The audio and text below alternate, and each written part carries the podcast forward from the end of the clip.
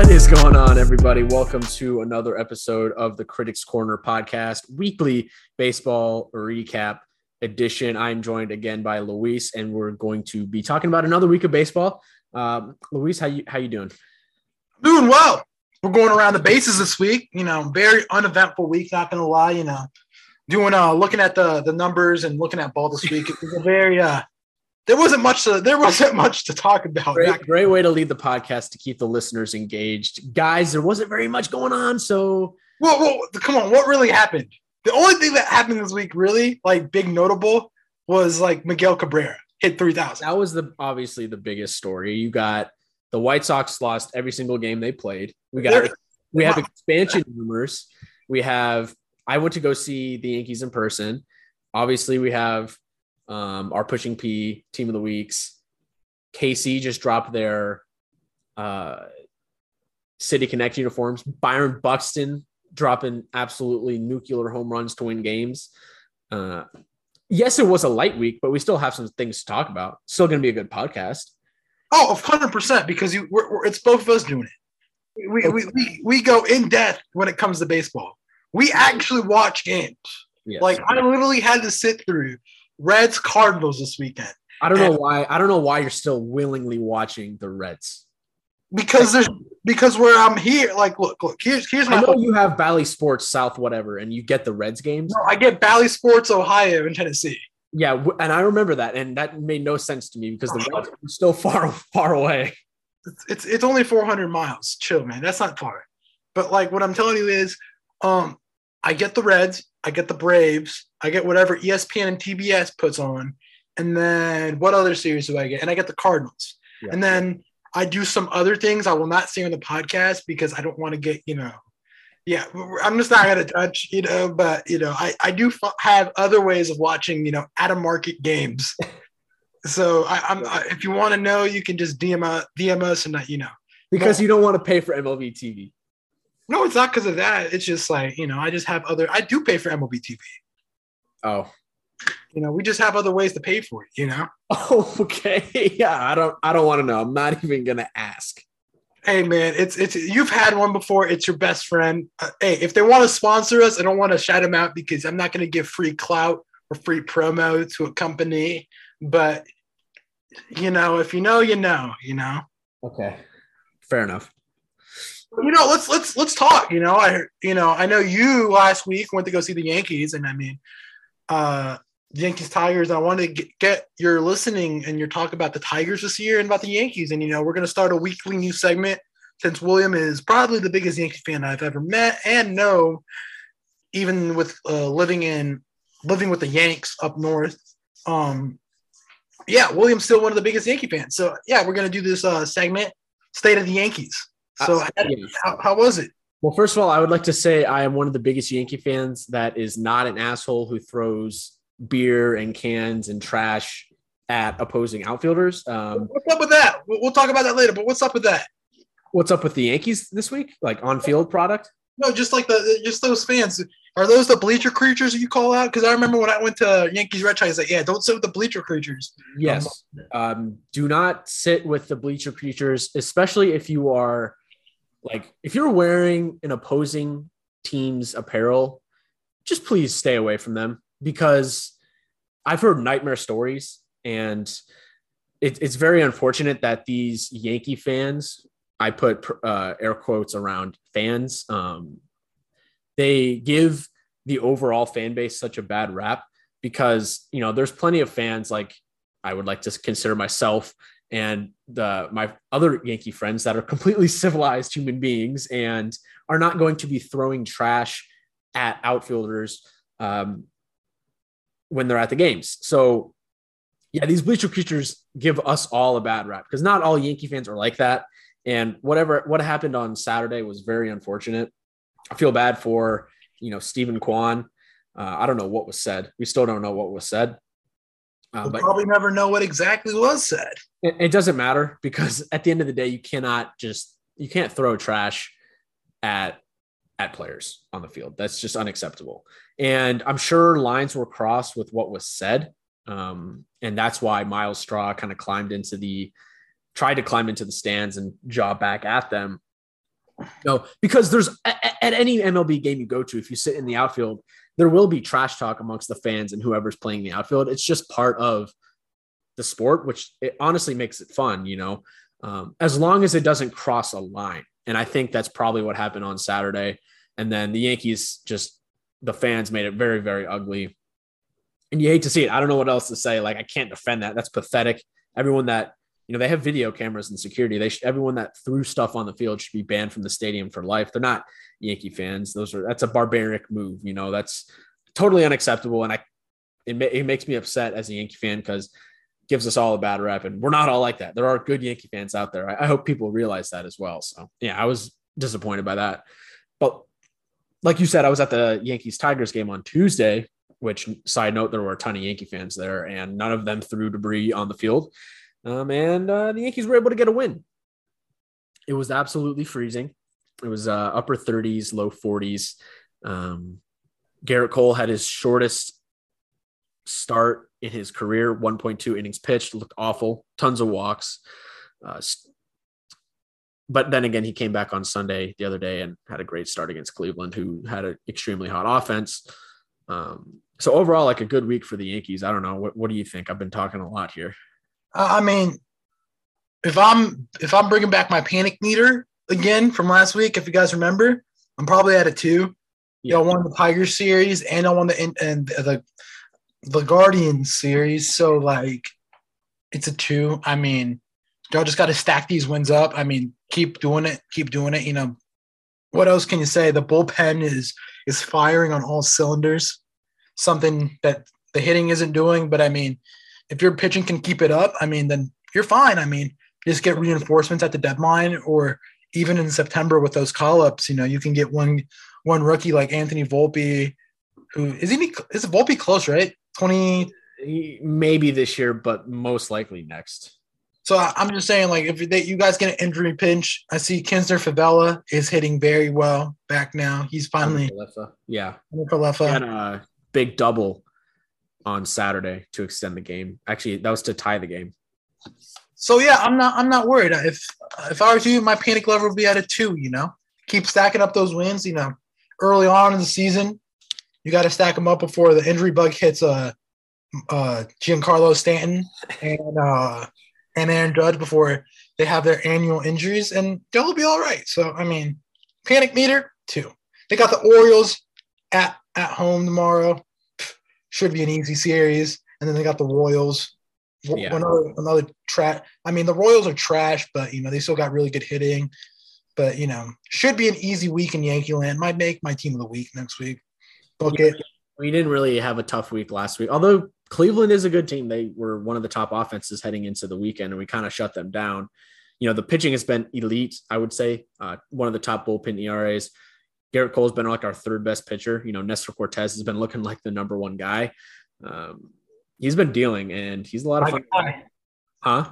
My guy, Nasty Nestor. Yes, sir, Nasty Nestor. Offense finally kicked it into gear yesterday. Uh, scored like ten runs.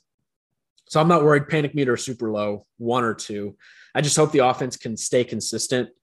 Um, and you know, as the warm weather comes around, I think that we'll see more of that. You know, sitting there the, through that game, which was like a four-hour, nine-inning game on Tuesday against Detroit.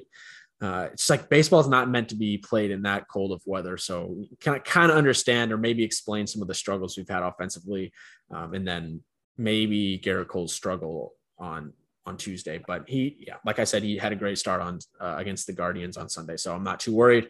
But kind of buried the lead here. Like we said, we both agree that the biggest story of the week was Miguel Cabrera picking up that 3,000th hit on Saturday afternoon in Detroit. Packed house, beautiful day. Actually, this weekend was, it's been the nicest two days we've had all year. It was like 75, 80 Saturday and Sunday, no clouds at all. Beautiful day. Comerica was packed got that 3000th hit uh, in his first at bat, I believe. Um, and he kind of entered rarefied air, you know, he's the 33rd member of the 3000th hit club. He is only the seventh player with 500 home runs and 3000 hits. And he is only, uh, he's one of three players all time to have a 300 or above career average, 3000 hits and 500 home runs. That list includes Miguel Cabrera, Hank Aaron, and Willie Mays. That, that's just an incredible list to be on. And I feel like he's kind of been a guy that's flown under the radar career wise. Like he doesn't seem to be in the like we hear a lot more about Pujols, even like guys like A Rod that played through that generation that were huge stars, Jeter. We didn't really hear much about Miggy. I don't know. I'm, I'm curious your thoughts on Miguel, like I guess his career all time standing type thing. Uh, I'm gonna be honest. I think he's one of the greatest. Well, because like people forget that Miguel Cabrera played on the Marlins, and like he was really undershadowed. And I remember in Detroit, he was one of the mainstays in that strong Detroit lineup with uh with Jim Leyland, Justin Verlander, just all those guys. They were a really good team. People forget how good he was, and I kind of think it's just a product of him not being in a baseball market, a strong baseball market. Like Detroit is a very good sports city, but not that big of a baseball market. And since they've kind of been like dormant since Dombrowski has pretty much just annihilated the roster when they went for the World Series, like he doesn't get enough credit. And like people forget he was just like equally like I don't want to say equally as good, but he was like still a damn good ball player when he was with the Marlins. And people forget, like, man, this guy, it's not just that he did it with Detroit. It was like he was doing it in Miami. And looking back at that trade, it's kind of, kind of one of the most lopsided trades in MLB history. And I'm going to read it out to you. It's, it was uh, Miguel Cabrera and Dontrelle Willis, who at the time, Dontrelle Willis was just gas, just straight mm-hmm. cheddar. You know, sometimes, you know, trades don't happen when it's just change of environments but you know, still at that time, D Train was a mainstay. They were tra- he was they were traded for Cameron Maybin, who who at that point was a top prospect, but you never really panned out. Became an outfield journeyman. Yeah. Is he still playing in the league? No, he's actually on Yes Network. He's one of our Yankee announcers this year. Oh, that's nice. Uh, Cameron Wait, Andrew. Fun and- fact about Cameron Maybin: we actually had the same hitting coach, Charlie Lau Jr. Uh, so wow after that. Then you got Andrew Miller. And Andrew Miller at the time, I remember he was a very, very like touted uh, prospect to become a starting pitcher, but injuries caught up to him and he just became a pen arm, bounced around the league. I remember he was on the Cardinals. He was he was, he was he on a really good there for a stretch. He was in that uh we called it like run DMC Yankees bullpen with Dellin Betances, Andrew Miller, and and Aroldis Chapman. Like he had some really good peak years as like one of the top bullpen guys in the league, but not for Miami though. And he was on the Guardians because Miami wanted to make him. Miami wanted to make him a starter. Right. Mike Rabelo, catcher, and minor league pitchers, Eulogio de, de la Cruz and Dallas uh, Trahern and Burke Badenhop. Badenhop. Who, so yeah, that that is definitely very very lopsided. Yeah. Very very lopsided. But I mean, I'm telling you, like what he did is something ridiculous. They had think about those. Nobody talks about the Tigers teams he was on, and he was like on a stacked Tigers team. Magglio Ordonez, Gary Sheffield, Ivan Pudge Rodriguez, Curtis Granderson, Placido Polanco, and Edgar Renteria. Like you're talking about a Hall of Fame lineup. Like didn't they have Ian Kinsler too? Yeah, but he was like on the back end. Okay. Him and uh Nick Castellanos. They were on like the back end, but that's like Magglio, Gary, Ivan, and Grandy with Placido Polanco and Edgar Renteria. Like all those guys were all stars at one point in their career. Like that's ridiculous.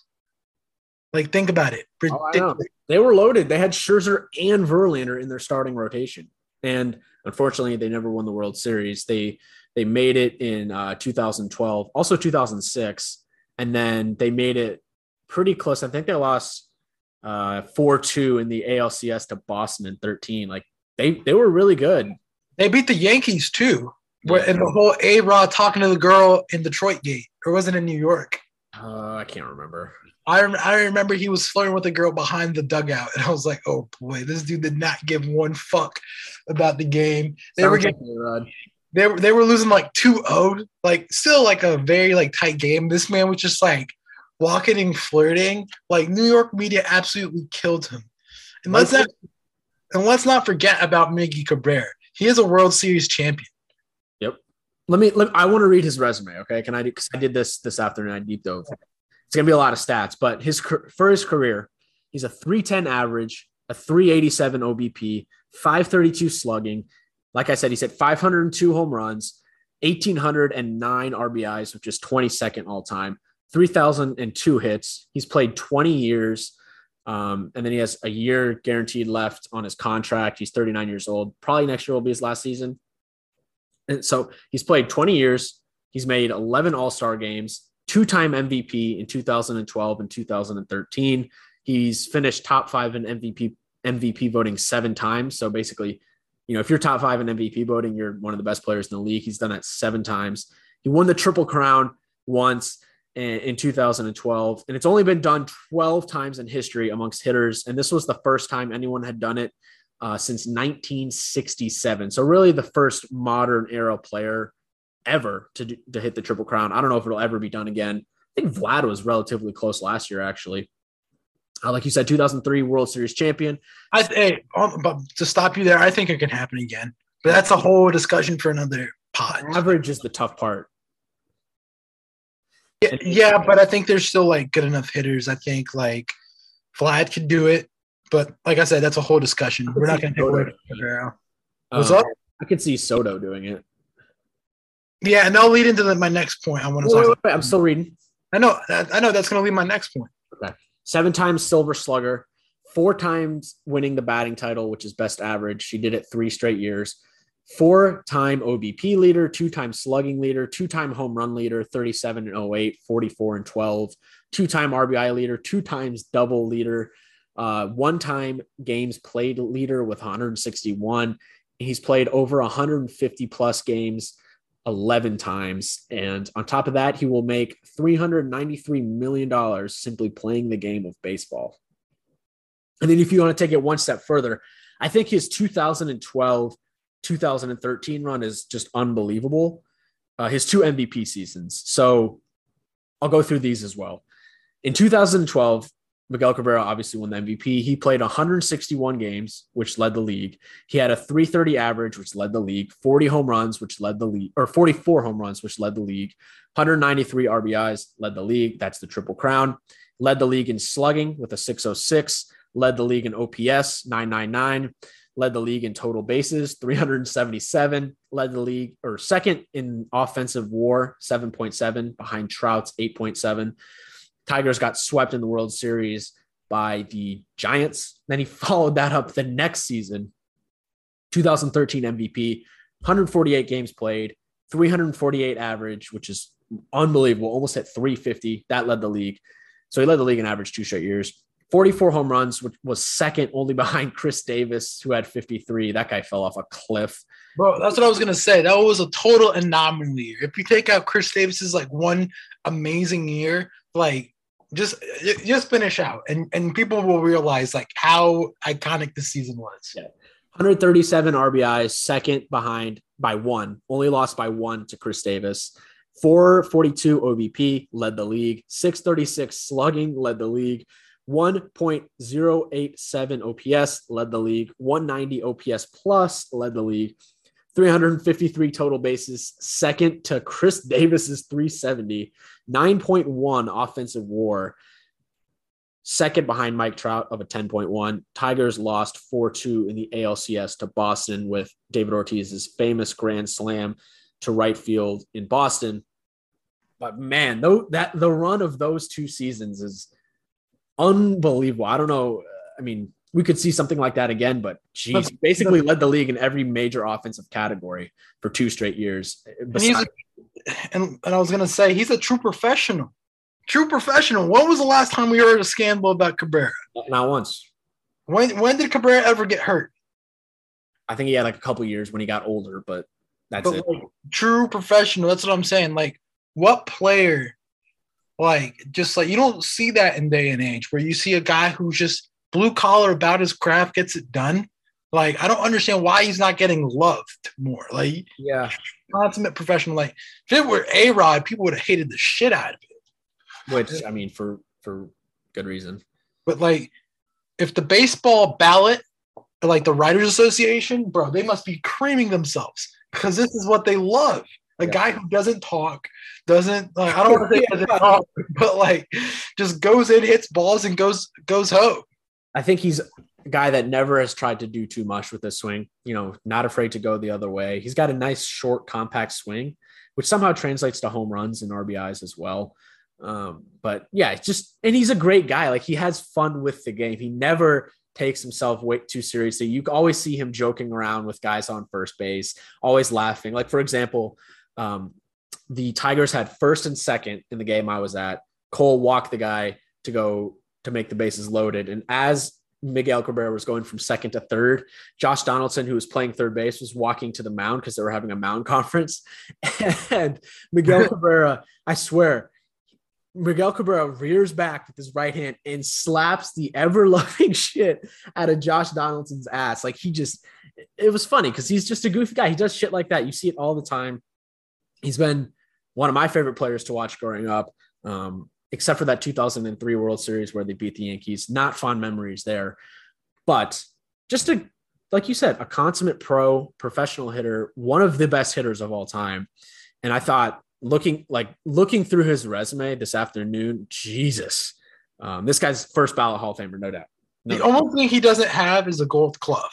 That's the only thing. Not, and- not the best fielder all time.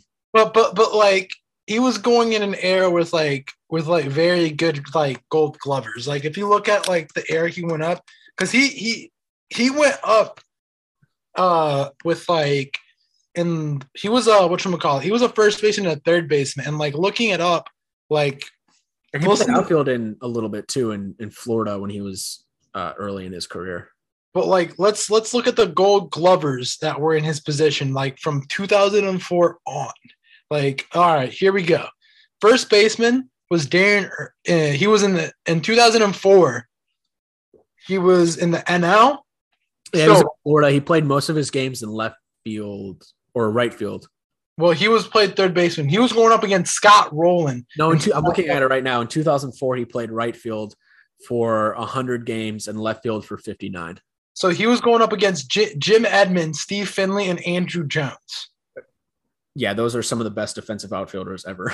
In t- 2005, outfielders Jim Edmonds, Bobby Abreu, Andruw Jones. Third baseman Mike La- uh, Mike Lowell, and then Hey. first baseman Derrek Lee. Derrek Yes. Lee was a beast. 06, 06 is when he started to move to third base. Uh, Scott Roll- when he came when he came to Detroit in 05 is when he started playing first. So wait, a couple seasons at third too. So he kind of flip flop between those. so two. wait, when did he go from Detroit to Miami? Uh, his first season in Detroit was 2008. All right, so so from 2006 when he went to third base, Scott Rolen. 2007, David Wright. And then in 2008, he went back to he was he first or third? He played first for 143. Carlos Pena.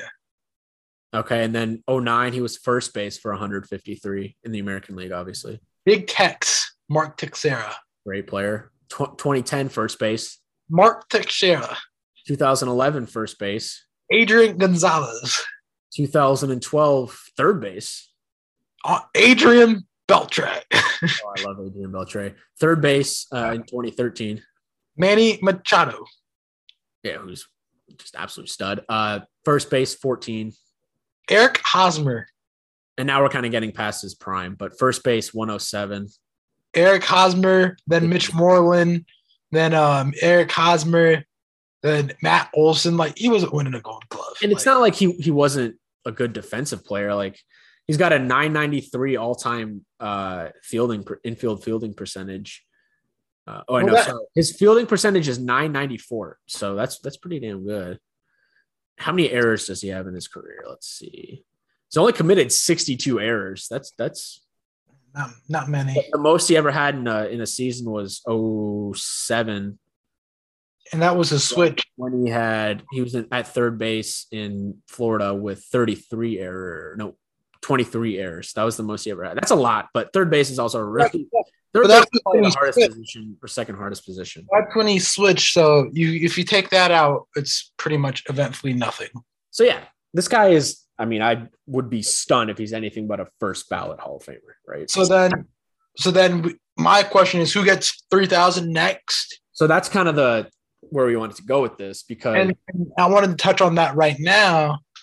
And the closest guys we got is Cano, 260, uh, 2,629, but he's like 40. and he's not getting it. He's only playing like halftime anyway. Yeah. Yadi, 2,115. He's not getting it. He's retiring. And Joey Votto's 2,033, and he's in a fucking slump and he's 38. Like, Those are the only three guys that are active that have above 2,000 home run or 2,000 hits, not including Miguel Cabrera and Albert Pujols. you know who will get it, in my opinion? Who? Uh, Freddie Freeman. So if you look at Freddie Freeman, he is 32 and has 1,720 hits. This Fangraphs guy gives him a 28% chance of getting 3,000. He has to essentially hit, I did the math. He has to hit 170. So I'm doing it off of his contract because he signed a seven year deal. So if you do 70 times seven, 170 times seven, that's a thousand one hundred and ninety. But that's for like seven years in LA. Okay. And that's and that's difficult because he's hitting in bigger parks. Yeah. Well, yeah. I think it's important to note that you know the hit is kind of a dying breed. Um, last year, for example, there were few there were 5,843 fewer hits than there were in 1999 as a league and as a whole. That was the year 1999 was the year that uh, Tony Gwynn and Wade Boggs joined the 3000 hit club. Over the past two decades, we've seen a 10% decrease in hits, a 30% increase in strikeouts, and a 20 point drop in batting averages. So far this season, the league average batting or the, the league's batting average is 230, which would be the lowest ever. That's seven points lower than 1968, which was deemed the year of the pitcher and led to the lowering of the pitching mound. I mean, it, it is what it is. I mean, what it's whatever. I mean, I'm just saying, like, you have to take into account the fact Oh, that 100%. 100%. strikeouts are up, hits are way down. We're seeing, you know, the last 15 years have been the league's highest strikeout rate year after year after year. Um, and on top of that, you have shifts, which make it even more hard, even harder for guys to get hits. It's like it's harder than it's ever been to get a hit. I like I have a hard time seeing anybody right now getting 3,000. I could see like Juan Soto, Yeah. who's Juan Soto is like 20, he's 23 and he almost has, he's two away from 500. He, he so they're giving him an 18% chance. The guy that this Fangraphs guy gives the best chance is uh, actually Jose Altuve, who is, Bit, bit. Yeah, he's 31. He has 1,783 hits. Stop, stop, stop. He doesn't. He doesn't have the buzzer, so we're not. He, seven more years of averaging 175 hits per season to get there. he doesn't have a buzzer, so he's fucked. He's fucked. He doesn't have the buzzer. He doesn't have a trash can. Yeah, yeah. So screw screw him. And I mean, it's whatever. Yeah, I mean, we're gonna have to get some new benchmarks. Not like new benchmarks for like, not like we're adjusting, but like for the modern day players, because like we're gonna have some like enormous amount of strikeout guys. Like Yeah, we're gonna have guys that like pitching the 4,000 strikeout club. There'll be a, a ton of new guys in that club. There's only like four guys all time in that right now. Uh, hit it hitters will have the guy that struck out the most in his career all time, whatever. Joey Gallo is a sure lock to get that. Um, actually, I'm gonna look that up. Mo- hitter with most strikeouts all time. Chris Davis. Oh no, but Chris Davis, it could be him. Uh, he he fell off a cliff. So actually, you'd be surprised. You would be surprised when I um it's tell probably you. it's probably somebody like good like Pete Rose because they played for No, no, no, no. Pete Rose did play forever, but he didn't strike out very much. First is actually Reggie Jackson, 2,597 strikeouts. Second, Jim Thome with 2,548. Played for ages though. Yeah, the, the top active player, um, Chris Davis is 17th with 1,852. Uh, Nelson Cruz, 26th with 1,765. Giancarlo Stanton is 48th with 1,581. Uh, Where's Aaron Judge? He's gonna be up there because he swings at anything that breaks below the zone. so yeah, Judge isn't on this list yet, but he he will be. I- the only thing about Judge is he's already 30, like 30, 31 years old. So He, he I- was a good movement, but I mean, it is what it is. so Judge all time has 748 strikeouts. And then let's see what Gallo. Gallo has to have an ungodly amount. Gallo has 907. So eh, he's getting close. Paul Goldschmidt's on that list. McCutchen. Um, Yeah, McCutchen can get 2K if he plays like two or three years more, but he's old. McCutchen's at 1431. He won't get there. I thought he was older, but you know, we're gonna move on. Wait, wait, wait. I want to another record that I think could be broken is the all-time walk leader. Um, Barry Bonds had 2,558 walks, which is first. Second is Rickey Henderson, 2,190. Most active was Pujols, Votto, Carlos Santana. Actually, never mind. That won't be broken. That's pretty unbreakable. Only plays on lefties. He's like they were talking about him getting 700 because he's at 681. He would he needs 19 more to get two holes to get Oh. seven. But like he only plays like half the schedule because he only plays on lefty DH. Are you talking about home runs? Yeah, homers. Yeah. How many more does he need? 19. 19? Yes. If he just plays this season, I don't think he'll get it. No, I mean he's gonna be short. He'll probably get up to 690, 695, but I think he'll be short. He needs to hit 20. A Rod missed it by like three, I think. Four. He has 696. You know, I think that's something that keeps him up at night. Of course it does. That's why he needs to go do K Rod. Yeah, they didn't have it last night, man. I was disappointed. Disappointed. Just like how we'll talk about Apple TV later because I have a, a little spiel about them. But Okay. now we got to talk about my White Sox. Have- uh, White Sox. I'm a Tim Anderson fan. I got to root for TA. I got to root for my guy seven. That's He's fair. leading. He's leading the team in average. Wait, wait, wait. We got a preference. They've been bad. They've been bad. Yeah. They got swept for the entire week, lost three to Cleveland, three to Minnesota, outscored 36 to 12 over the entire week. They're six and nine and second in the AL Central, a game and a half back in Minnesota. Okay, what were you going to say? They're they're not bad. They're just going through their little injury bug. Like you know, they'll, injury bug. they'll be all right. I mean, they're still in a weak division. My panic meter's at a four or five. You know, we got you know there's they're okay. I mean, they're 26 in runs, 25th in hits. They're probably the worst team defensively because they're pre- pretty much putting out defensive ends and linebackers out in the field. They're horrible defensively, which is something you need come playoff time, in my opinion. But they can they're- fine. Reduced spring training. They're 27th in RBIs, 24th in average, 29th in OBP. Just wait till it heats up like the Yankees. Tim Anderson, great hitter. He's all right. He'll get it together. Thoughts on him flipping off the crowd in Cleveland? Did he take a page out of Kyrie Irving's book? Of course, man. That's my boy TA, man. That T, T, TA is cool, man. You you need to like everybody needs to realize TA is one of the most underrated hitters in all of baseball. One of the most underrated players in all of baseball. And I'm not going to get into why, but he's one of the most underrated. He should be an all-star year in and year out. Seven is that good. Well, who, who there's a lot of good shortstops out there. Who? Who? Oh, okay, tell me who's better than TA seven, please. At short, I mean Correa. I'm still taking set. I'm still taking TA over him. Better hitter. Really? Yes. Um, Isiah Kiner for life. Shut up. what I'm about uh, what about Tatis? Is he full time outfielder now? Well, we don't know what he's playing because we we got he hasn't played this year. He's been crashing. He's been Lin- crashing bikes. Lindor, when he's on, I would take over Anderson. Lindor, yes, when he's on, but all Yeah, right, he's. He's I'll having get a resurgent year. He's having a resurgent year, and we'll talk about him later.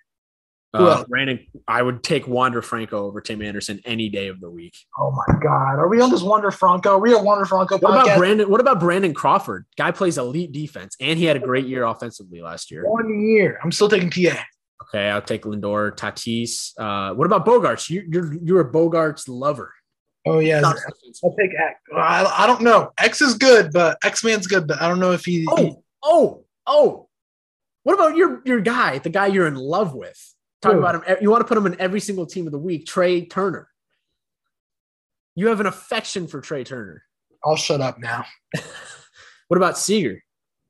I like Seager, but you know he left the Okay, Dodgers. so I just named like eight shortstops better than Tim Anderson. You, you named about three that I take. Okay. But, but- I like but- Tim Anderson too, but he's not. He's in like the second tier of No, he's not. No, he's not. He's He's, an, elite. he's an all-star player. I mean, okay. But back on the White Sox, I mean, how are you feeling about them? Uh, their bullpen's 13th in ERA and 20th. Starting pitching's 20th in ERA with an ERA of over four, 24th in WHIP. Their IL is looking mad deep. That's what I'm nervous about. They're fine.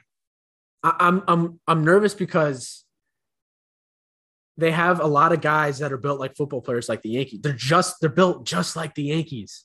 A ton of power guy, although they have Tim Anderson, Tim- um, which, would wait. be like the equivalent of a DJ LeMahieu, like average type hitter, like hit for average type guy. They got him. They got Jose Abreu, who's a good hitter. But he's hitting like 200.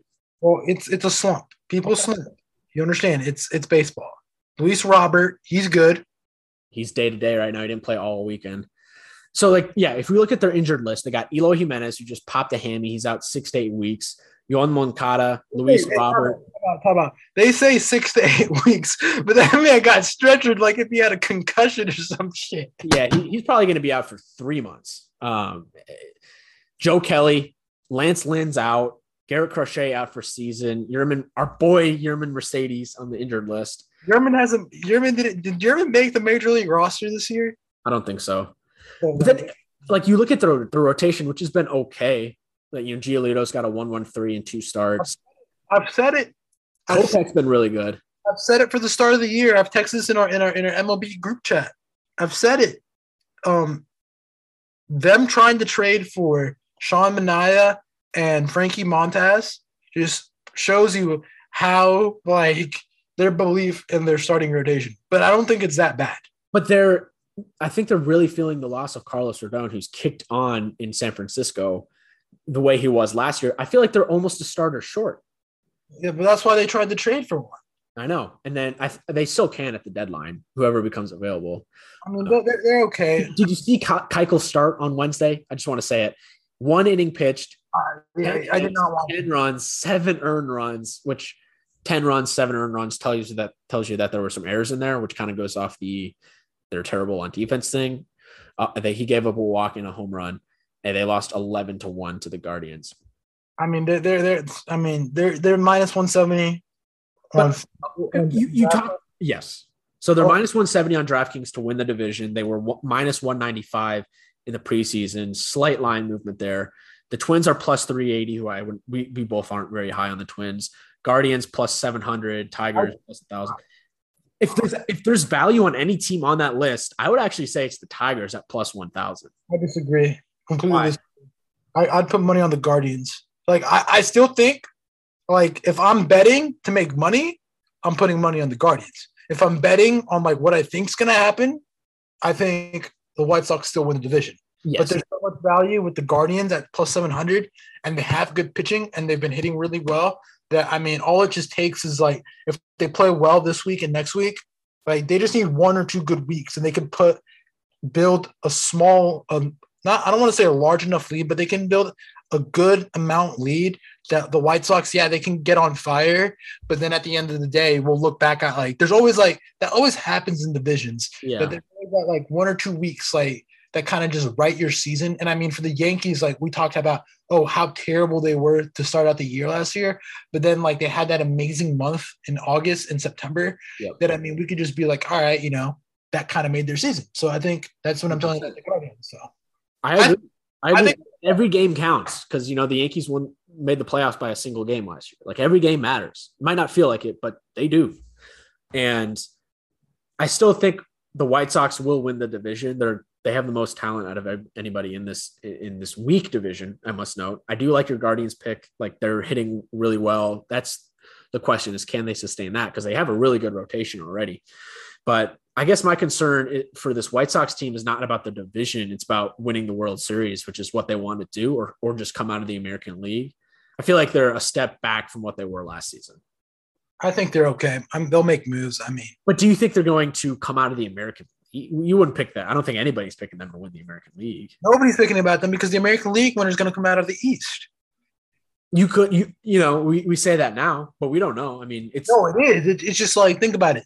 The East is going to have probably more than likely, in my opinion, they're going to have four playoff teams. you think four Yes, after what you've seen from Boston this year. yes. I think I think Boston will still make it. Okay, they need to get Chris Sale back asap. It doesn't matter if they get Sale back; they'll trade for somebody. They'll be somebody like the Reds will give them like Luis Castillo or Tyler Mahle, and Yeah, Lord knows the Rays are going or the Reds are going to be playing their Double A team by August. they'll be playing single A like travel team contract Shit, you might be able They to go. be playing guys that they draft in this year's draft. By Yeah, um, uh, yeah, that's what I'm saying. The, the, the Red Sox will get something. I think they'll be four. So I just think, I just think like the AL East will just cannibalize each other. But then they'll be, That's I'm so, but they'll be so good out of the vision that they're just gonna mop ship. Like I don't okay, because I just like we're this is something I wanted to talk about, and we'll touch on it quick. Like, go look at the other divisions, and like Houston isn't playing well. They're getting hit by the injury bug.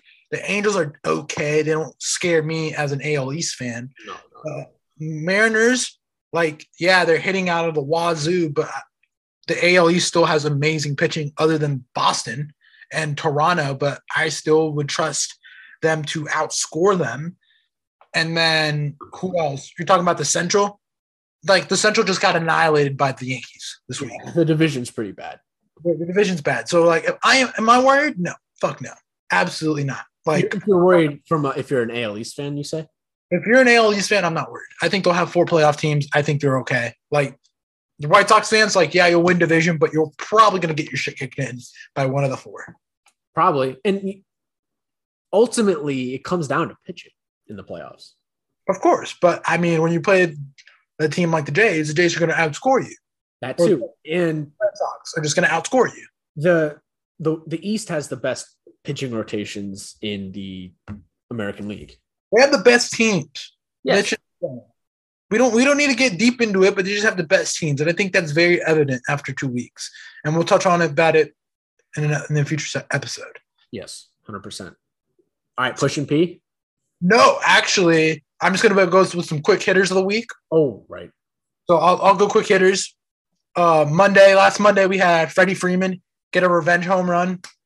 Pretty unsurprised. First at bat against the Braves, opposite Yeah. field homer.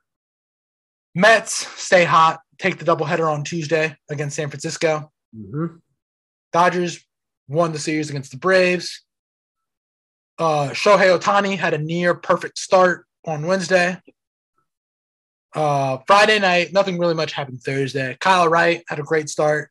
Miami actually had a really good week. And I mean, that'll be something we'll talk about in a future episode. Miami, yeah, they went 50 50, but on the week, but they had a really nice week.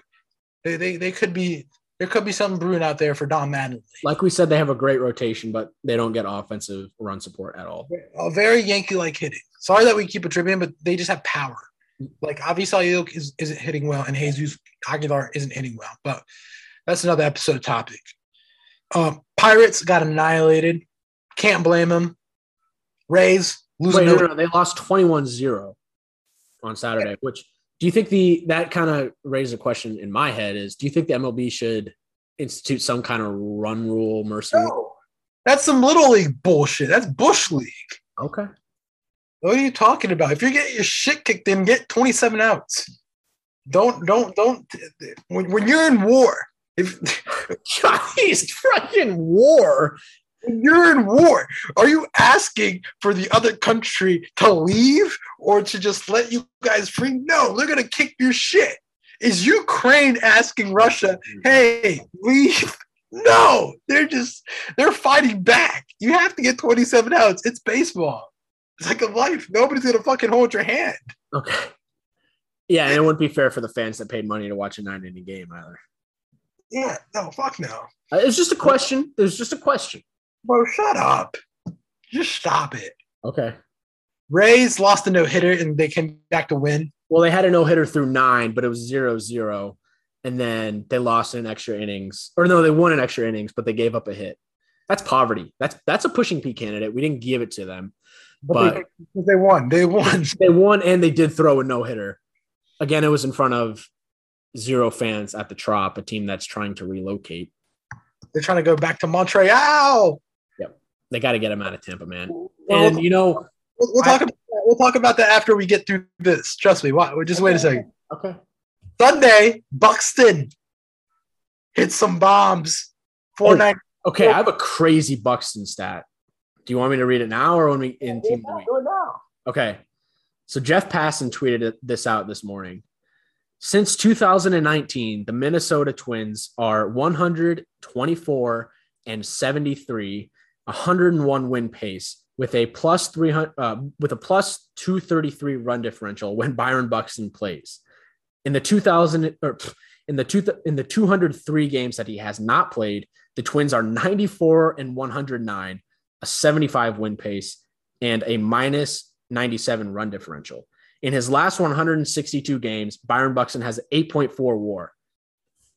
Maybe That he is should, unreal. I've never Maybe- seen one player have that much of an impact on winning in baseball. Because it's maybe I'm telling you, maybe he should just play for the Timberwolves. Him and Protest. They just they just co- contribute to wins in Minnesota. I think that's yeah.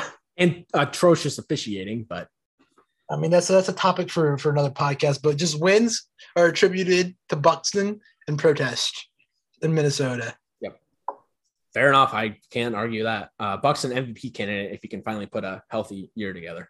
Shit, he might get another lightning card and then we'll be the show, and I will be so happy because his card last year was straight money. Yeah, it was. It was. Angel Hernandez had beef with the Phillies. that was He didn't have hilarious. beef with the Phillies. He had beef with both teams. He's a horrible umpire. Hey, he's blind, man. He's freaking blind, man. R- robo umps? Are you are you pro robo umps? Oh no, fuck no. Why? Because it takes away from the game. You know it's gonna happen though, right? A hundred percent it will. But like, I mean, I like I don't want like robo umps to be like because like the way I think about it is like this. Here's my analogy. Let me ask you a question. When you're driving up in and like in the on eight mile in Detroit, are you are you going speed limit at exactly 40 and eight mile? No. Exactly. You're going like 41, 42, 38, 39, correct? Sure. All right. So if we put robo umps, we're literally going to like pigeonhole ourselves to like a square. And I understand it's a square that needs to be hit, but like I kind of like the nuances of like a ball being on the edge. Obviously, if the ball's like an inch or two off, like two or three inches off, that's awful. But maybe like an inch off is okay. You know what I mean? And we're gonna miss So, like like so exact now. mhm. you mean how like when, for example, a pitcher will be set up inside, the catch the guy throws a slider outside, that the way the guy catches it, while technically it was in the square, the way the guy catches it, like falling over or whatever, Or even, or even calls it a ball, that would still be called a strike with robo umps. When in reality, it's it's a ball in considering the way the catcher caught it. because it's the pitch framing, yeah. Which pitch framing it gets by, and then also just like how a way a pitch is thrown. Like if it's like I do, I wouldn't mind if a slider's like bleeding right outside to get called a strike. Now, if it's like way like I don't want to say way off, but when it's like off and then gets called a strike, like we saw last night with Angel Hernandez, like I understand you do have beef, and I understand robo umps. Or robo umps are just going to make it too exact. They're going to make pitches want to be right in the zone. Okay. There have to be like a nuances. And that's like my whole thing. Like it's okay to drive 41, 42 on, on like the interstate and like the eight mile. But like if you're driving like 50, you should get pulled over for a ticket. You should have some leeway, you know? Fair. I haven't I haven't made my opinion yet on robo umps. I'm still thinking about it, and I would have to see how it's implemented. I guess because that would take away a lot of jobs. I know. I know, but it's just like you just take away the nuances, what's beautiful in the game. I know. I, I agree. We So- still we need to have the human element in, at some point in some parts of the game too. Still, so yeah, I agree with that too. I can see both sides of this argument. They should just add the challenge pitches like they do in basketball. Like, you know, God, if they if they challenge pitches though, that would go on forever. no, you get three pitches to challenge per game. Okay, I could. Like you get th- it's like it's like an, M- an NBA. You get one challenge per game, and you just have to strategically use like when you're challenged. Like in baseball, you get two. Let's say two. Threes, I think, is too much. But two. Say you have bases loaded, three two count, and you think it's a ball and it gets called a strike, you want to use it.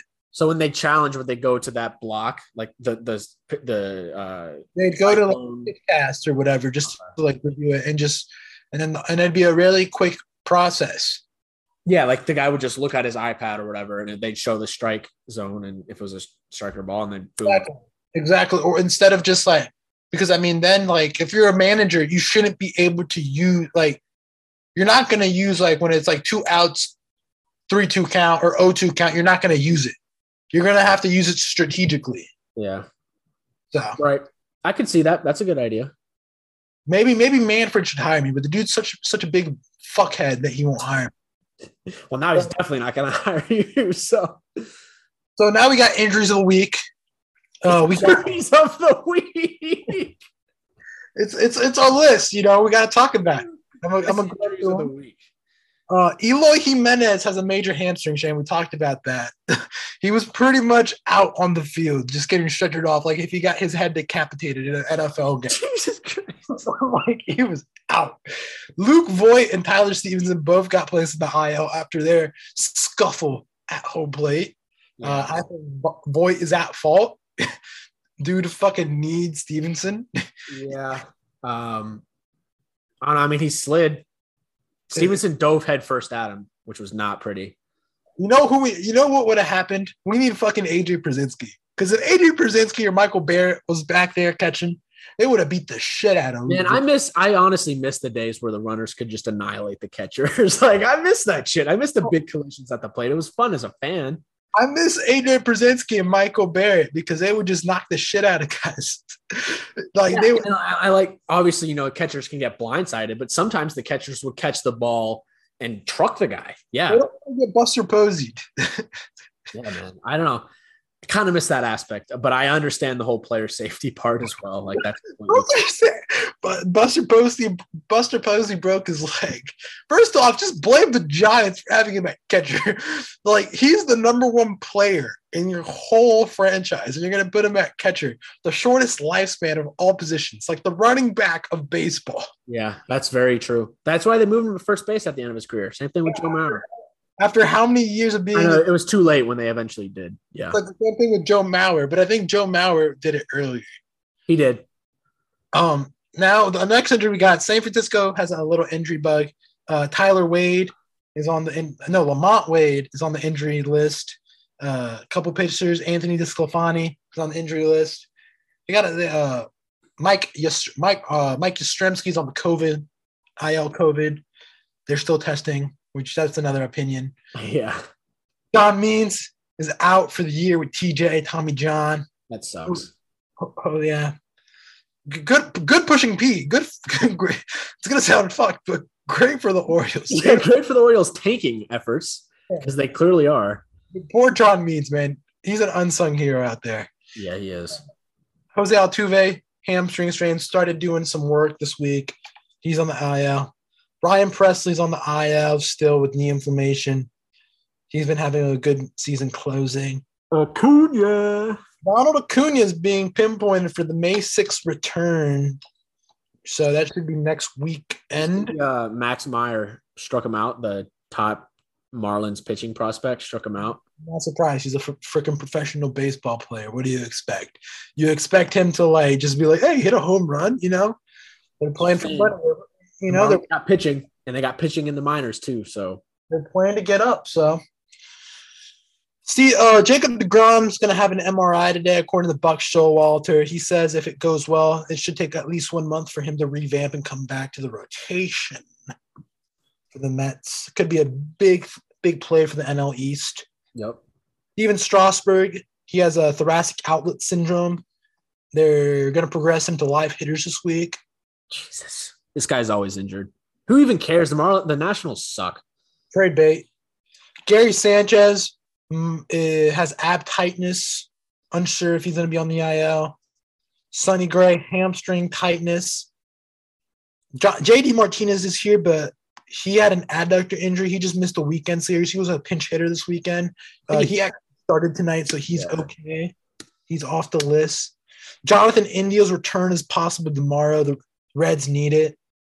Badly, but I but the owner doesn't give a fuck. So Yeah, they'll probably they'll probably hang him up for the whole, season. they'll probably hang him up for Oh, the whole hamstring tightness? Oh, out for season.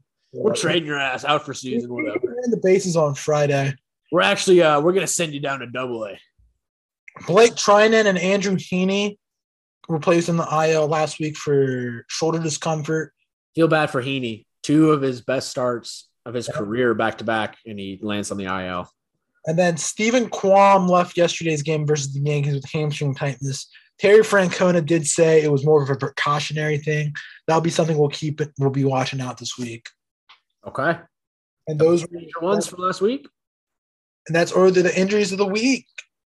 okay, we maybe need to come with a new name for that. All right, push IL. IL of the week, baby. Who's your push and P team? I'll give the moment, but you got the team. Uh, we're going pushing P first or team of the week. Let's do positive. All right, we'll do positives first. Uh, team of the week. I'll I'll name one, then you name one. So catcher Salvador Perez, easy choice here. Five runs, three homers, four RBIs, two walks, hit 350 average, 435 OVP, OBP, and a 285 WRC plus led catchers by a lot. So easily catcher of the week. There wasn't there wasn't many catchers this week. Sean Murphy was under consideration. Travis d'Arnaud was under consideration. Not many.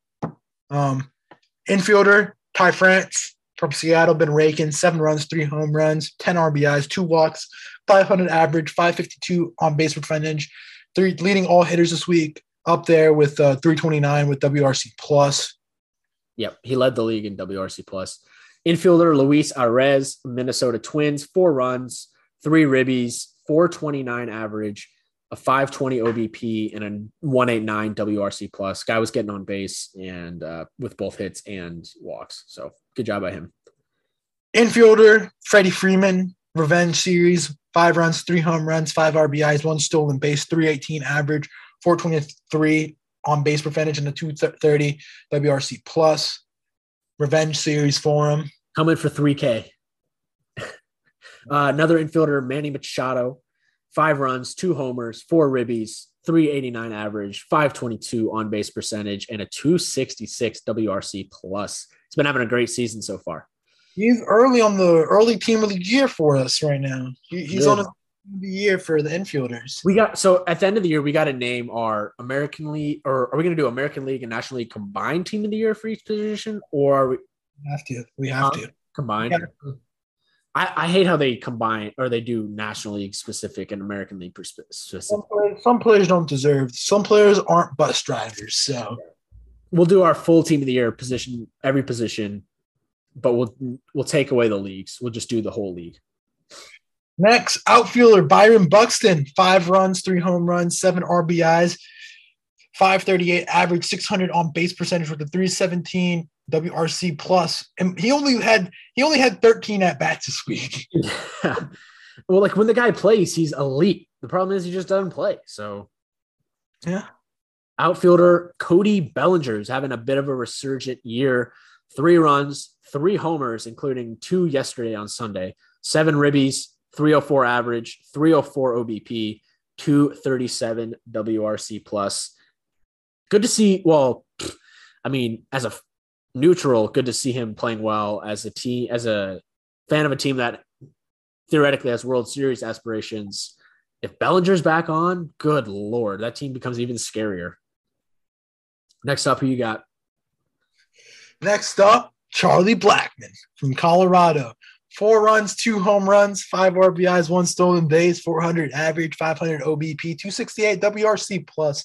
Big week for Colorado. Won the series versus Detroit this weekend as well. Yeah, so No, actually, they split. Never mind. They split, I believe, right? Did they play Thursday? No, the Yankees were in. no, no, no, it was they lost, or sorry, um, it was they won the series two to three. Yeah, Yeah, they won. two to because- one, whatever. I thought the first four. They they won Saturday night because Saturday was doubleheader. They split Saturday and they won yesterday. Yep. Um, and we'll talk more about Colorado next week. Uh, utility guy, we're going JP Crawford from Seattle. He had three runs, two homers, seven RBIs, 348 average, 429 OBP, and a 237 WRC plus. Seattle had a great week. we could have put more Seattle players on here, but ultimately just decided with JP and Ty France. We had this week we're doing two starting pitchers. I think we're going to do two starting pitchers moving forward just because it's a little difficult. Um, because a guy could have one good start. There's plenty of guys that have had one good start. Uh, we actually picked guys that uh, two pitchers that had two good starts this week. Uh, who, who's the first one here, Luis? my pick. My pick was Frankie Montas from Oakland. He had a, a, a start versus Baltimore, six innings, two hits, one earned, two walks, five strikeouts, and a five to one Oakland win. And then he pitched five days later against Texas. He went seven and a third, three hits, two earned, one walk, eight strikeouts, and a 2-0 win. Oakland surprising early. They're like nine and eight. Hey, we thought they'd be pushing P this year, but not yet. Did you see their attendance at some of these games? Oh, it's awful. They, they, they, they, I heard they have cats living at the stadium now. Jesus. They say it was like 3,000, but I could count, and there was no way there's 3,000 people at that game. I think that stadium's older than our parents, not to lie. I want to go there just because it's such a dump. And say I've been there before they move or get before they go to Vegas. Yeah, I think they're gonna as as Bailey as Bailey Bailey has has been on. Shout out to Bailey. Bailey has texted me every time I text him a, an A's transaction or an A's win. He's like, "Fuck, we need to move to Las Vegas immediately, please." He wants them to move. Oh, he wants them to move. He wants he he wants that uh, that Newcastle takeover. Like everyone's wants, moving away from Oakland, man. He wants that Newcastle takeover money. He is wants, Oakland is Oakland that bad? What do you mean? Well, it's it's one of the most think it believe it's one of the most poorest cities in the country. Oh. It's up in crime rate, and the city literally. Actually, shout out to the city. They told they told the A's to fuck off when they. Asked. Yeah, with the new stadium thing. like, bro, we don't even got no money to pay for our citizens. like, go build your stadium somewhere else. We couldn't give a shit. Fair enough. We got to take care. Like, obviously, a ballpark should not be on your high list of priorities. My starting pitcher of the week is Eric Lauer. Lower, how do you say it? Yeah, he pitched a gem last night. Yes, from Milwaukee. Uh, he had two starts this week. First was on Monday against Pittsburgh. Six innings, five hits, one earned run, one walk, and five strikeouts, and a 6 1 Milwaukee win. And then last night on Sunday Night Baseball, completely shut down Philadelphia. Six innings pitched, five hits, no runs, one walk, and 13 strikeouts in a 1 0 Milwaukee win. It's tough being a starting pitcher for the Brewers because you're not going to get much run support. And uh, luckily, he was able to, well, not really on Sunday, but uh, on Monday he did. And pitched in two Milwaukee wins. And I just picked him up for my fantasy team. Yeah, uh, cool. Um, reliever of the week, uh, Michael King, three innings versus Cleveland, one hit, eight strikeouts, seven straight, one short of the franchise record, faced 10 batters. Yep. And now, he was like a minor league guy last year, up and down. Um, he's been great for us this year. Our bullpen's been great for us. So yeah, y'all, y'all got y'all got a pitcher I like in the pen too, Clarke Schmidt. I like Clarke. He he'll be a starter at some yeah. point. Um, hitter and pitcher of the week is pretty much unanimous. Ty France and Eric Lauer. And then our team, physical team of the week, was the Mets. Went five and two, uh, won the series against the Giants, three games to one, and then I think they won two of three against Arizona uh, should have swept their ass, but still, the Mets have been hot starting out the season. They haven't. They've had an easy schedule, to be fair, but they're been doing the thing, man. Buck Showalter, man. Yeah, that's an underrated aspect of the Mets this year. Is they got a real manager in there. Yeah, they do. They, they don't have some some dumb dude back there. Honorable mentions for teams of the week. The Cardinals had a good week. Miami, like you said, and then the Yankees also had a great week. And now it is time for our pushing P team. Team is the freaking Reds, man. I cannot stand. My my buddy Alex always hit me up, hey, you watching the Reds game? And I'm like, yes. And it's like, hey man, we could probably split this week. We could probably win, we could probably win two or three games this week versus San Diego and Colorado. But I'm like, no, we they're terrible. I can't watch this team, man. They're so bad. Phil Castellini is probably one of the worst owners in sports. They lost 11 consecutive games after on opening day he was interviewed by the local NBC affiliate, and he said, like fans are like after they traded Jesse Winker for and Eugenio Suarez, which is a salary dump to get off of Eugenio Suarez's contract. Well, now Eugenio Suarez is now hitting lights out of the ball over in Seattle. Of course. he said in the lights out in the ball in Seattle, and he was like, "Hey, um, they literally the reporter asked him like, "What are you like? Hey, fans are mad. What's going on?" Like, and he literally, literally on the newscast said to the fans, "Where else are you going to go?" Because they're literally cost cutting, and he literally like, "Yeah, where is he going to go?" Like, he does not care about the fans. And Nick Castellanos actually came out this week on a podcast. Um, I sent it to you. If you have the name of the podcast, I want to give them credit. He came on and talked about his free agency experience this uh this offseason and essentially said that the Reds never called him during free agency. Never did. Never did after having after being the best player on the team, being an all-star. Didn't call him. And Castellanos and his wife and family and his son were very, very big components of the Cincinnati community and all literally came out and said that they love Cincinnati. Like it's probably one of the most favorite stops they've had in the MLB. Like willing to stay on the shit team. And they did not call them. The front office didn't call him. And he he was very offended by it. He was like, like I understand that you guys are cost cutting. He knows the team wasn't trying to save payroll, but he literally was like, "You guys couldn't like call me and say offer me something yeah. at least just to like see if you know we can make money work." Like he he knew like he literally goes on the podcast and says, "I understand that they're cost cutting and just I just get it." But like at least give me an offer and I can see if it's worth my value. Yeah, that was the the Chris Rose rotation podcast. And and it's sad because they're one of the most storied franchises in baseball. Like we said last week, they have a great history. They have a great fan base. It's a great city to play baseball in. When they're good, their fans will show out. They got hey, a great stadium, one of the nicest stadiums I've been to. They do. Honestly, a great place to catch a game. And I mean, I just don't know, man. It's it's tough out here sometimes. Three I feel, like, I feel like they're going to be our pushing P team quite often. I mean, the only reason, bro, I swear to God, I was on on I was on a Friday, I was at the gym, and like I understand the Reds stink, but like the only reason people were like they were on Apple TV on Friday, which was a draw.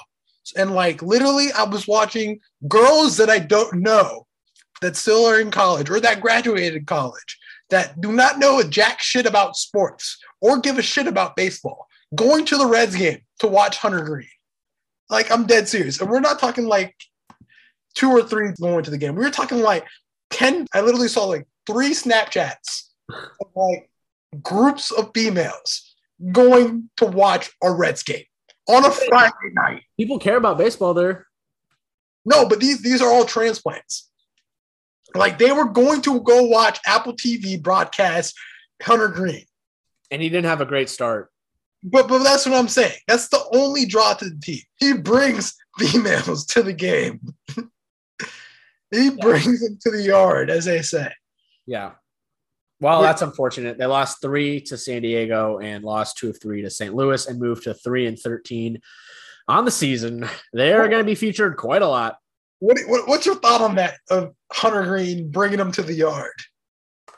I don't have many opinions. He's the only reason I watch the Reds. I tune into his starts, and that's it. They they're terrible. Yeah, exactly. He brings it to the yard. Okay. Um, my team of or pushing P moment of the week. It was actually a game that I was at. That's uh, cool. The Yankees had the bases loaded in the first, and I believe it was Josh Donaldson hit a sky high pop up about two feet in front of the catcher, and the ball drops between the catcher Tucker Barnhart and the pitcher. a little infield hit. Uh, I, as the ball was in the air, I could I saw Barnhart, who by the way is a Gold Glove catcher, backpedaling. I saw the backspin on the ball, which time out, time out. Before we continue on the backspin, we actually start saw Tucker Barnhart get his Gold Glove in person. that is true. Uh, we I came down to Cincy in college, yeah, and he was awarded his Gold Glove at the game we're at, and I still have the Tucker Barnhart Gold Glove bobblehead in my room. Actually, That's, that should be the that should be the thumbnail of the podcast. Like on Instagram, that should be the thumbnail. yes, Tucker Barnhart bobblehead. But anyway, the ball was backspinning, and I I said to my friend that I went to the game with, I'm like, yeah, th- he's dropping this, he's dropping this, he's dropping this. Sure enough, drops right in between them. It was embarrassing, and the Yankees scored two runs off of that. And those two runs actually won the Yankees the game because they ended up winning four to two. And on top of that, the Tigers, Spencer Torkelson at first base, dropped two routine foul ball pop ups in this game. One was really ugly. It was he was camped under it. And he just backspin dropped it. No, no, we we do not accept Spencer Torkelson slander. I'm, I'm just saying what happened. And That's then slanderous. Another one is the ti- the Tigers pitcher spiked a ball about five feet in front of the mound. I think it was an injury because he came out of the game, but the Tigers really looked like a little league team for for moments in that game. So that, that's my pushing P moment of the week. It was a Who- who collection. Who's the manager? AJ Hinch. Oh, buzzer dude. Yes. So I have Tiger friends from Detroit, and they're they they've been trying to reason with me. Um, like they're trying to defend AJ Hinch, but That's some pure Michigan shit right there. even my grandmother was reading articles in the newspaper trying to defend the guy, saying he, how he's got his act together, blah blah. I'm like, yeah, whatever. That's some that's Michigan that's some Michigander shit right there. Bo Bichette just hit a grand slam. They're up six two against the Red Sox, bottom eight. So now we're gonna go random quick hitters to end. City Connect uniforms rate them one to ten. Eight point five. They're pretty. I like the midnight. I was thinking seven, seven to eight. They're decent. I like them. I, I wouldn't go buy. I I, it, I wouldn't go buy them. Like No, I would not go buy them. I wish they did more of that baby blue. I do like the the Space Cities. Space Cities actually broke like records at the Astros team store supposedly. Wow. I like KC's better. I like Space City better, but personally. Well, we'll have to disagree to on that one. And before we talk about this preview for next week, the week Expansion, man. We got to talk expansion. you guys got some expansion. Nashville's about to get a team. Um, Oh, oh, not about to, but it's rumored. Dave Stewart is leading the charge. He has two billion dollars he can raise up. Manfred has previously said 2.2 billion is the benchmark to reach. Personally, I think it'd be great for the game because there's a real lack of a franchise in the southeast. Because if you look about it in like a lot of the major baseball markets in such as Alabama, Mississippi, North Carolina, Arkansas, there's not really a team between you're either a Cardinals fan or a Braves fan. Or There's- you're a college baseball fan. yeah, exactly. But but there's nothing in between. Right. Yeah. There's no team to support. There's not like a team to go look at. And I think that'd be nice if like we can get a team up in Nashville. That'd be a great spot. And maybe as a second one, maybe Charlotte. Charlotte. Yeah. But I mean, uh, I don't think it's going to get a lot of run. I think Montreal would get more pop into it. I think the MLB says they have 30 teams now. Before they What do you expand with a brand new franchise, they want to move most likely Oakland, but would probably go to Vegas and then Tampa Bay, like you said, Montreal, maybe back get a franchise back in Montreal. They do the 50-50 thing, but I think that's stupid as hell. No, they they they ruled that out. Actually, I remember reading that. That's not going to be a thing. Oh my days! But I mean, so my my take on Tampa is like they've had a contender for the past three years, whatever. They've been the best team in the American League. and no one cares. No one goes to the games anyway. There's no one there at all. So I normally I feel bad for teams that or for fans that lose their team to expansion, but for Tampa, it's like sorry. I mean, you guys have have had a top team for years, and you guys don't show out to support them. So I can, can you blame them for moving? I mean, I can't. And my thing is for the A's also talking about them is like I would feel bad, but at the same time, it's kind of like there's from a corporate aspect playing devil's advocate, there's not really many opportunities for them to to gain from a corporate aspect fan wise because San Francisco kind of runs like the Giants kind of have that market they kind of all that Silicon Valley market. So I think it's kind of best for the franchise to move to Vegas, even though I would like them to stay in Oakland. But I just don't think San Francisco has like they do have enough money in corporations, but I don't think a lot of Silicon Valley people are going to be watching a, a poverty team. Like Yeah. they're going to be watching a cheap team. They're going to want to watch the Giants. and Vegas has been popping off as a city. You know, they got the Raiders now.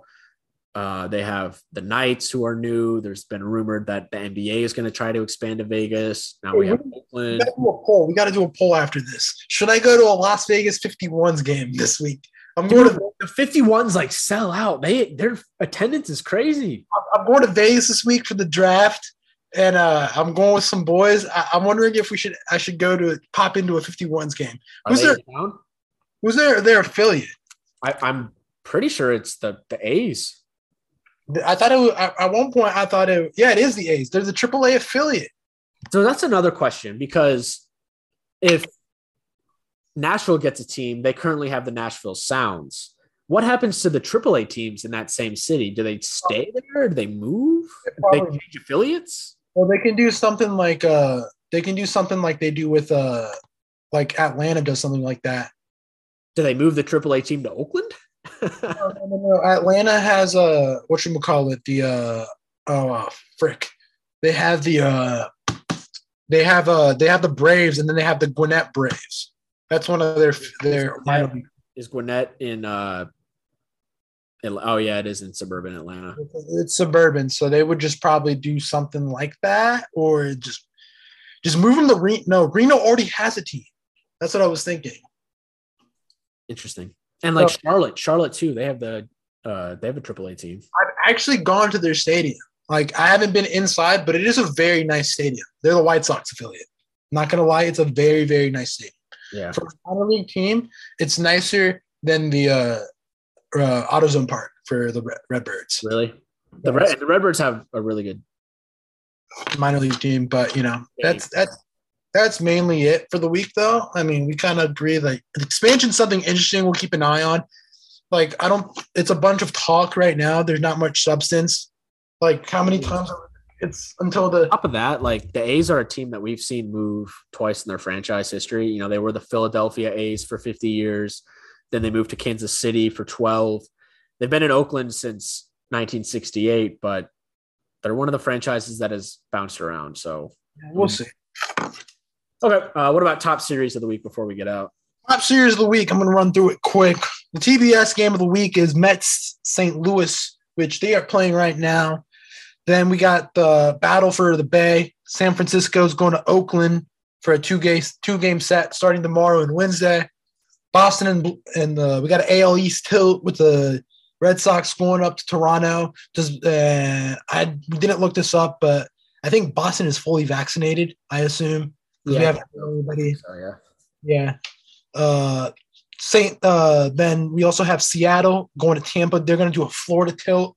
They're going to uh, Tampa Tuesday or Thursday and then they're uh taking the flight Thursday night and heading out to Miami.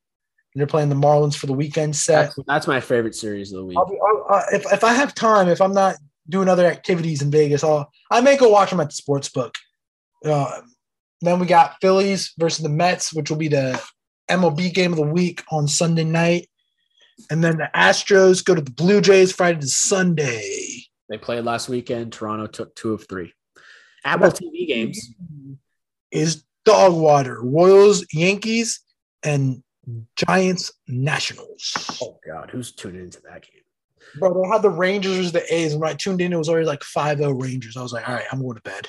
Yeah, that that's not worth it. But yeah, you know, those are those aren't like the series. I mean, Seattle, Tampa will be nice. Seattle, Miami will be nice.